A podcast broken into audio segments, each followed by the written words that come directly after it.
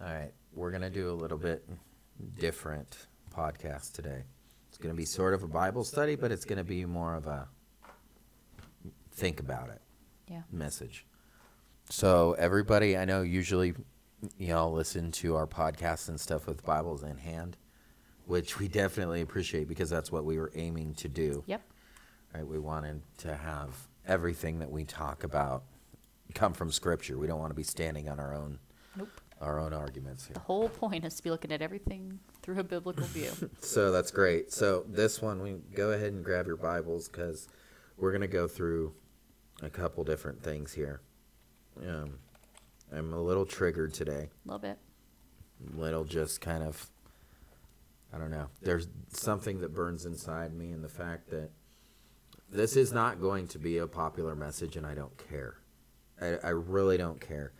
These things Well, popular and needs to be heard and applied exactly to life. Exactly. if i'm not not, same thing these days. if i am not offending you if i am not making you upset i am not doing my job yeah, if no conviction is coming to if our no lives conviction is coming after i'm being not in doing God's your job word, you're so not doing I, your job. I don't care and it's funny the things that people will tend to ignore and they're always the serious things Yeah. and you Every you guys eh, believers you have to understand that you are doing something that Israel did in the Old Testament consistently and I'm going to bring that point out why do I bring that up because it has everything to do with the way that we are today and the way everything that's going on today so first I'm going to start before I go too far into it and uh, read out of 1 Corinthians 2. I'm going to read 1 through 5. So sorry to confuse you. I'm reading out of ESV here. So sorry to confuse you with that. I'll um, go ahead and read another passage out of NLT for because I know a lot of people have NLTs that listen to us and, and follow along in NLT. So I'll go ahead and read out of that. But this is going to be out of ESV, so hang tight. And when I came to you, brothers, did not come proclaiming to you the testimony of God with lofty speech or wisdom. For I decided to know nothing among you except Jesus Christ and Him crucified. And I was with you in weakness and in fear and much trembling. And my speech and my message were not in plausible words of wisdom, but in demonstration of spirit and power so that faith may not rest in the wisdom of men, but in the power of God. I think if you've been around us long enough, you know that I do not speak in eloquent words of wisdom, and I don't have any lofty speech or any of this. Matter of fact, I have been um, told many times that that's one thing that I don't have the ability to do, and I don't one thing that's important that everybody needs to take and highlight and circle and everything right here is verse 2. For I decided to know nothing among you except Jesus Christ and Him crucified. Okay. You need to understand what that means, what Paul is saying here. He's saying that a guy died for you, for your disgusting, despicable, blackened, stained heart with sin. The Creator, God the Father Himself, had to send His only Son into the world to be humiliated and killed in this world. He died in this world for you. So you wouldn't have to take the sure punishment of death. And this is the good news that Paul preached. Okay? That's the good news. That you're a horrible, wretched sinner, and Christ died for you. So you can go ahead and live and have eternal life and be forgiven and reconciled back with God the Father. That was the only thing that Paul preached in Corinth. If you know anything about first century culture, I'll tell people all the time Jesus Christ came into the world at the most perfect time, especially for us Christians today to understand and to be able to relate to these things. He came at a time that was relatively peaceful in this whole area. Rome had the Pax Romana that they just signed. There was it was relatively peaceful with all of the nations around, incru- including Jerusalem. Things were certainly not perfect. Jews were definitely not treated great. However, it was still a generally good time that Christ came into this world. A time that we had government set up. We had this perfect system, finally, of Roman roads. They had their American roads. And knowing that that just modernized everything. The things that were going on in the first century were just the beginnings of the things that we see today. But they're very, very comparable in the way that people behaved, in the way that we can understand the way that politics and government and religion, the way that all of these things work. Why do you think the Messiah came in right at that time? Many reasons everybody should do their own research because it's truly fascinating to see the timing of when Christ did come in. That turn of the century, this modern, this 2,000 years ago time period that we can understand and relate to now, right? This isn't cave people, shepherds out in the desert.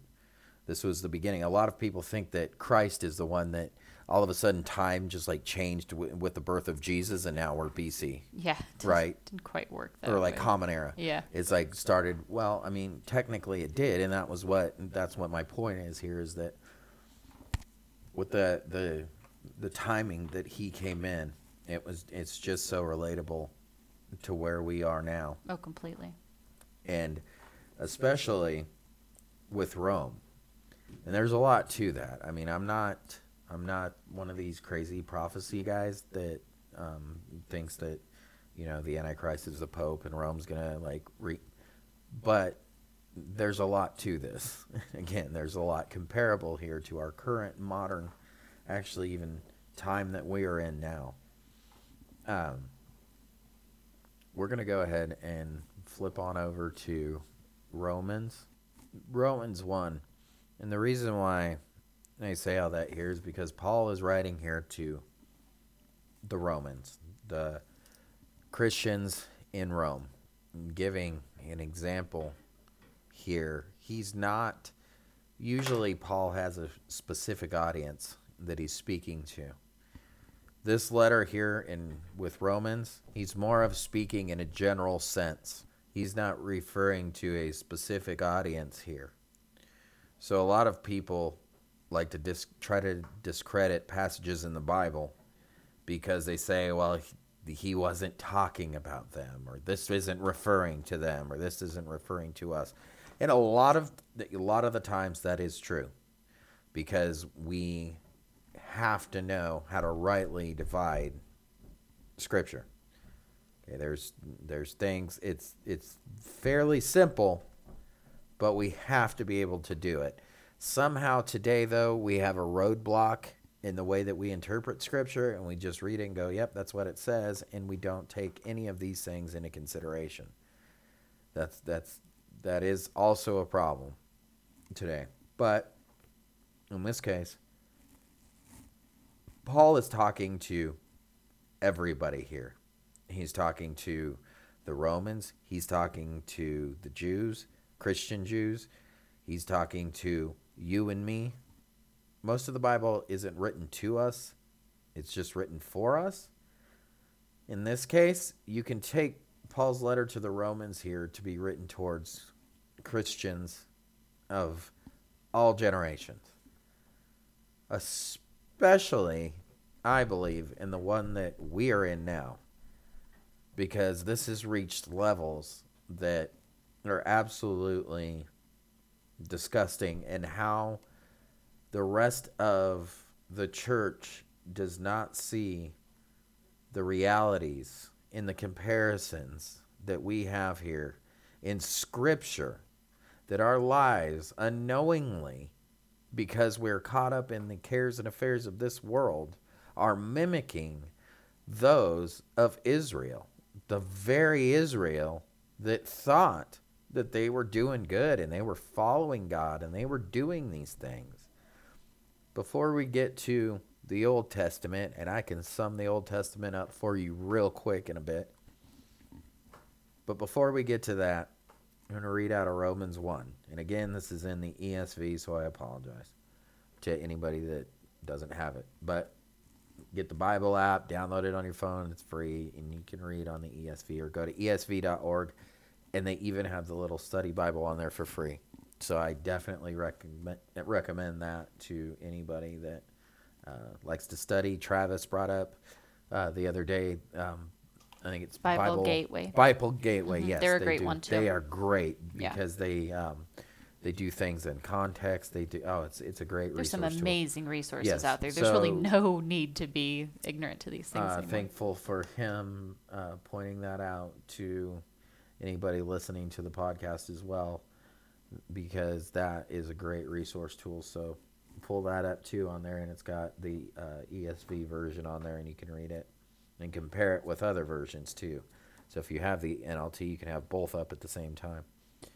So anyway, starting in verse 15, Paul's explaining to the Romans here that he is the apostle to them and just kind of goes into this sermon here that even though this is a letter it's it's it's almost a sermon here of him just going off this is the things that people don't want to hear these are the things that that even ancient Israel pushed off and said, "Don't don't tell us this stuff. We want to hear the good stuff.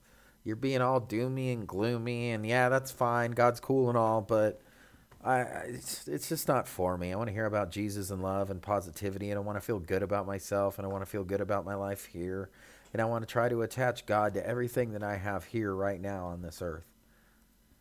So, verse 15. So I am eager to preach the gospel to you, also who are in Rome. For I am not ashamed of the gospel, for it is the power of God for salvation to everyone who believes, to the Jew first and also to the Greek. For in it the righteousness of God is revealed from faith for faith. As it is written, the righteous shall live by faith. And here we go in verse 18. For the wrath of God is revealed from heaven against all ungodliness and the unrighteousness of men, who by their unrighteousness suppress who by their unrighteousness suppress the truth. For what can be known about God is plain to them, because God has showed it to them. For his invisible attributes, namely his eternal power and divine nature, have been clearly perceived ever since the creation of the world in the things that have been made. So they are without excuse. For although they knew God, they did not honor him as God or give thanks to him. But they became futile in their thinking, and their foolish hearts were darkened. Claiming to be wise, they became fools, and exchanged the glory of immortal God for images resembling mortal man, and birds and animals and creeping things. Therefore, God gave them up in the lust of their hearts to impurity, to the dishonoring of their bodies among themselves because they exchanged the truth about God for a lie and worshiped and served the creature rather than the Creator, who is blessed forever. Amen. For this reason, God gave them up to dishonorable passions, for their women exchanged natural relations for those that are contrary to nature. And the men likewise gave up natural relations with women and were consumed with passion for one another men committing shameless acts with men and receiving in themselves the due penalty for their error. And since they did not see fit to acknowledge God, God gave them up to a debased mind to do what ought not to be done. They were filled with all manner of unrighteousness, evil, covetousness, malice. They are full of envy, murder, strife, deceit, maliciousness. They are gossips, slanderers, haters of God, insolent, haughty, boastful, inventors of evil, disobedient to parents, foolish, faithless, heartless, ruthless. Though they know God's righteous decree that those who practice such things deserve to die, they not only do them, but give approval to those who practice them. All right, let's go through this again. Okay. For the wrath of God is revealed from heaven against all ungodliness and unrighteousness of men, who by their unrighteousness suppress the truth. What do you think that that means? For the wrath of God is revealed from heaven against all ungodliness and the unrighteousness of men. What do you think that means? Paul goes on to even list these things specifically. Even though it's all, they were filled with all manner, in verse 29, with all manner of unrighteousness, evil, covetousness, malice. They are full of envy, murder, strife, deceit, maliciousness. They are gossips, slanderers, haters of God, insolent, haughty, boastful, inventors of evil, disobedient to parents, foolish, faithless, heartless, and ruthless.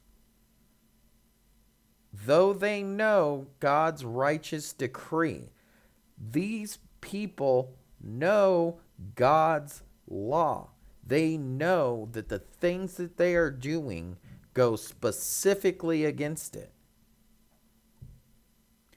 What do you think you all are doing when you're excusing something because it's in your comfort zone? It's your way of life. These things go so far against God. Today is the 4th of July. I sat and watched about a half an hour of this ridiculous parade that the president is having in Washington to celebrate America. This is the absolutely most disgusting thing I think that I've seen in this country. Absolutely pitiful. It is unbelievable. What do you think Paul is talking about here? And Christians are lapping this stuff up. The amount of signs, the amount of things that you hear and see. And I'm sure at 6:30 I'm going to be tuning in. You can you can bet your money on that for the president's address. I can guarantee you that I'm going to hear all of his little spiritual advisors, his little religious crew that are that are doing this exact though they know God's righteous decree that those who practice such things deserve to die they not only do them but give approval to those who practice them. Well what things? Well we'll read it again unrighteousness, evil, covetousness, malice, envy, murder, strife, deceit, maliciousness, gossip, slanderers. Slanderers. Our president goes on what he self admittedly calls Twitter tantrums and becomes slanderous. And you fools go and say, God bless our president and God bless this country. When you say that, you are literally, let's go back up to verse 22. Claiming to be wise, they became fools, and they exchanged the glory of the immortal God for images resembling mortal man and birds and animals and creeping things. In context in this culture, idols, little statues of idols were very, very popular. They were made in the streets. Matter of fact, um, Paul came in, preached a little bit. Actually, these idols started stopped selling. This wasn't in Rome. But he got into a lot of trouble with people making idols all throughout his ministry because he would go in and preach Christ and it was bad for business. But these little idols, you know what they were that people would buy? They were little gods that would represent certain things. They would represent the gods of money, fertility, peace, joy, all these different things. They had an idol for everything. And people worship these things. What do you think that your American lifestyle is when you're buying into this junk and into this? What do you think that is? We are clearly called to be set apart, you know, because we're talking about the death of somebody that died so you wouldn't get caught up in this mess. And instead of that, you're exchanging these things for these this earthly whatever this utopia that you have built yourself. You are doing and repeating exactly what the nation of Israel did since the beginning of time. Since God chose them as a nation, they did the same thing. When I told you I was going to sum up the Old Testament, real quick, here it goes. God chose his people Israel. They became haughty, prideful, and proud every single time that they were given a blessing. And then they were kicked out. So they messed up really bad. They got kicked out. A lot of them got killed and got judged by God. And then they were brought back in. And then guess what happened? Same thing happened. They built this huge society, this this utopia, this great again Israel that completely forgot God and completely traded the knowledge of God and his practices and the holiness of God for their life here. We'll go ahead and skip over to Isaiah 58.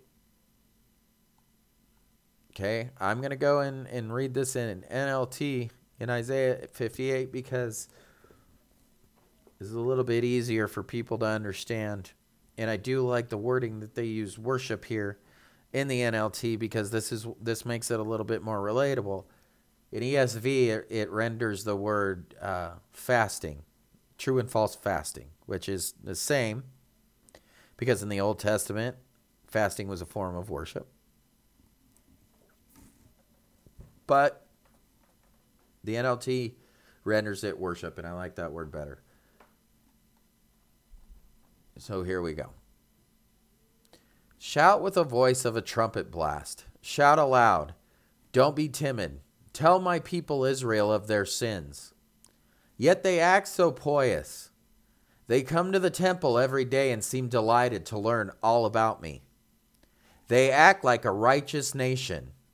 They would never abandon the laws of its God. They ask me to take action on their behalf, pretending they want to be near me. We've fasted before you, they say. Why aren't you impressed? We've been very hard on ourselves, and you don't even notice it. I will tell you why, I respond. It's because you are fasting to please yourselves. Even while you fast, you are oppressing your workers. What good is fasting when you keep on fighting and quarreling? This kind of fasting will never get you anywhere with me. You humble yourselves by going through the motions of penance, bowing your heads like reeds bending in the wind. You dress in burlap and cover yourself with ashes. Is this what you call fasting? Do you really think this will please the Lord? No, this is the kind of fasting I want. Free those who are wrongly imprisoned Lighten the burden of those who work for you. Let the oppressed go free and remove the chains that bind people. Share your food with the hungry and give shelter to the homeless. Give clothes to those who need them and do not hide from relatives who need your help. Then your salvation will come like the dawn, and your wounds will quickly heal. Your godliness will lead you forward, and the glory of the Lord will protect you from behind. Then, when you call, the Lord will answer. Yes, I am here, he will quickly reply. Remove the yoke of oppression. Stop pointing your finger and spreading vicious rumors. Feed the hungry and help those in trouble. Then your light will shine out from the darkness, and the darkness around you will be as bright as noon. The Lord will guide you continually, giving you water when you are dry and restoring your strength. You will be like a well watered garden, like an ever flowing spring. Some of you will rebuild the deserted ruins of your cities.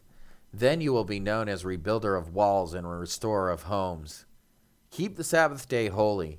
Don't pursue your own interests on that day, but enjoy the Sabbath and speak of it with delight as the Lord's holy day.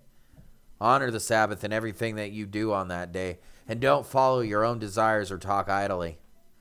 Then the Lord will be your delight. I will give you great honor and satisfy you with the inheritance I have promised to your ancestor Jacob. I, the Lord, have spoken. We're going to continue on in 59. Listen, the Lord's arm is not too weak to save you nor is his ear too deaf to hear you call. It's your sins that have cut you off from God.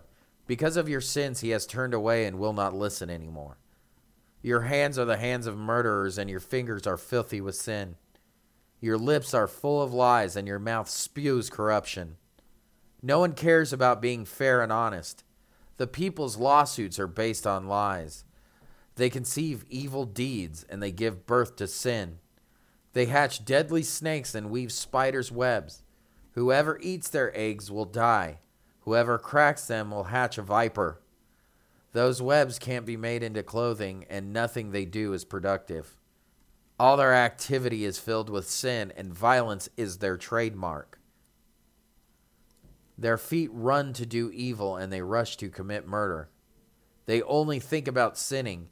Mis- misery and destruction always follow them. They don't know where to find peace or what it means to be just and good. They have mapped out crooked roads, and no one who follows them knows a moment's peace. So there is no justice among us, and we know nothing about right living. We look for light, but find only darkness. We look for bright skies, but walk in gloom. We grope like the blind along a wall, feeding our way like people without eyes. Even at brightest noontime, we stumble as though it were dark. Among the living, we are like the dead. We growl like hungry bears. We moan like mournful doves. We look for justice, but it never comes. We look for rescue, but it is far away from us. For sins are piled up before God and testify against us. Yes, we know what sinners we are. We know we have rebelled and denied the Lord.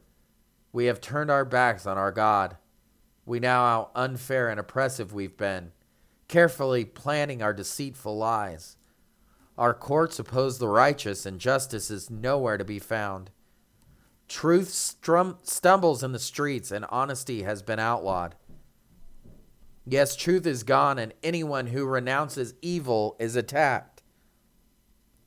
The Lord looked and was displeased to find there was no justice.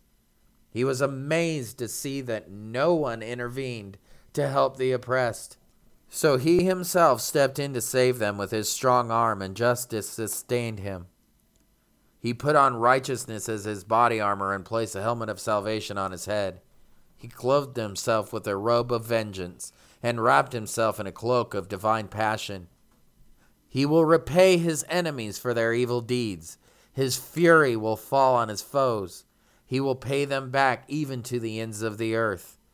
In the west, people will respect the name of the Lord in the east they will glorify him. For he will come like a raging flood tide, driven by the breath of the Lord. The Redeemer will come to Jerusalem to buy back those in Israel who have turned from their sins, says the Lord. And this is my covenant with them, says the Lord. My spirit will not leave them, and neither will these words I have given you. They will be on their lips and on the lips of your children and your children's children forever. I, the Lord, have spoken. Okay, let's. I don't think I really even need to read anything else. Let me read 20 again. The Redeemer will come to Jerusalem to buy back those in Israel who have turned from their sins, says the Lord. This is my covenant. My spirit will not leave them.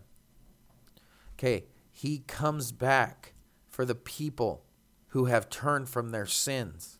This is not a group blessing here that we're special than somebody else. We are lumped in with our brothers and sisters in Christ all around the world. But we can see in Isaiah 58 and 59 that I just read, these are words from the Lord Himself to His holy people, His nation of Israel. Sounds really familiar, doesn't it? Sounds eerily familiar to our everyday life. What we see in the news every single day, doesn't it? Every single day. We are defined by these things. It's nearly spot on. You'd think he's talking. You would think he was America. talking to America. You would think Israel is prophesying of America, or um, Isaiah is prophesying of America here. He's not. This is to Israel. However, you might as well take it as America because this is the exact same thing that happens with God's people. This is what they do. This is the enemy that infiltrated the church, that came in and saying that God's grace allowed all of this. It allows us to be slanderous, to be boastful, to be proud. It does not. There's no room for it. There's no room for it whatsoever. You have no pride in somebody murdering somebody. There, there's no, there should be no pride in that. We just read at the beginning of this to Paul that the only thing that he knew was Christ crucified. That's a murder. Because it's things that we did. These things are a little bit more serious than we pretend them to be. all of this has to fit a certain last generation. I don't know what generation that will be, but the Redeemer will come and he will take those with him who have accepted him and have turned from their sins. I don't know what generation that falls upon, but that's going to happen. And if this does not look like the condition of your world today, then you need to, to spend some time in some serious, serious prayer. Because this is exactly what he's talking about. And we're all missing it. And you can't. I don't care if you don't like it because it's not my truth. This is God's truth. And this is what He says. I'm not interpreting this some fancy way, guys. This is exactly what it says, and this is exactly what He warns us of. And that's exactly what Paul repeats in Romans in generalities, they knew better and they forgot God. And their sins got them wrapped up into their destruction.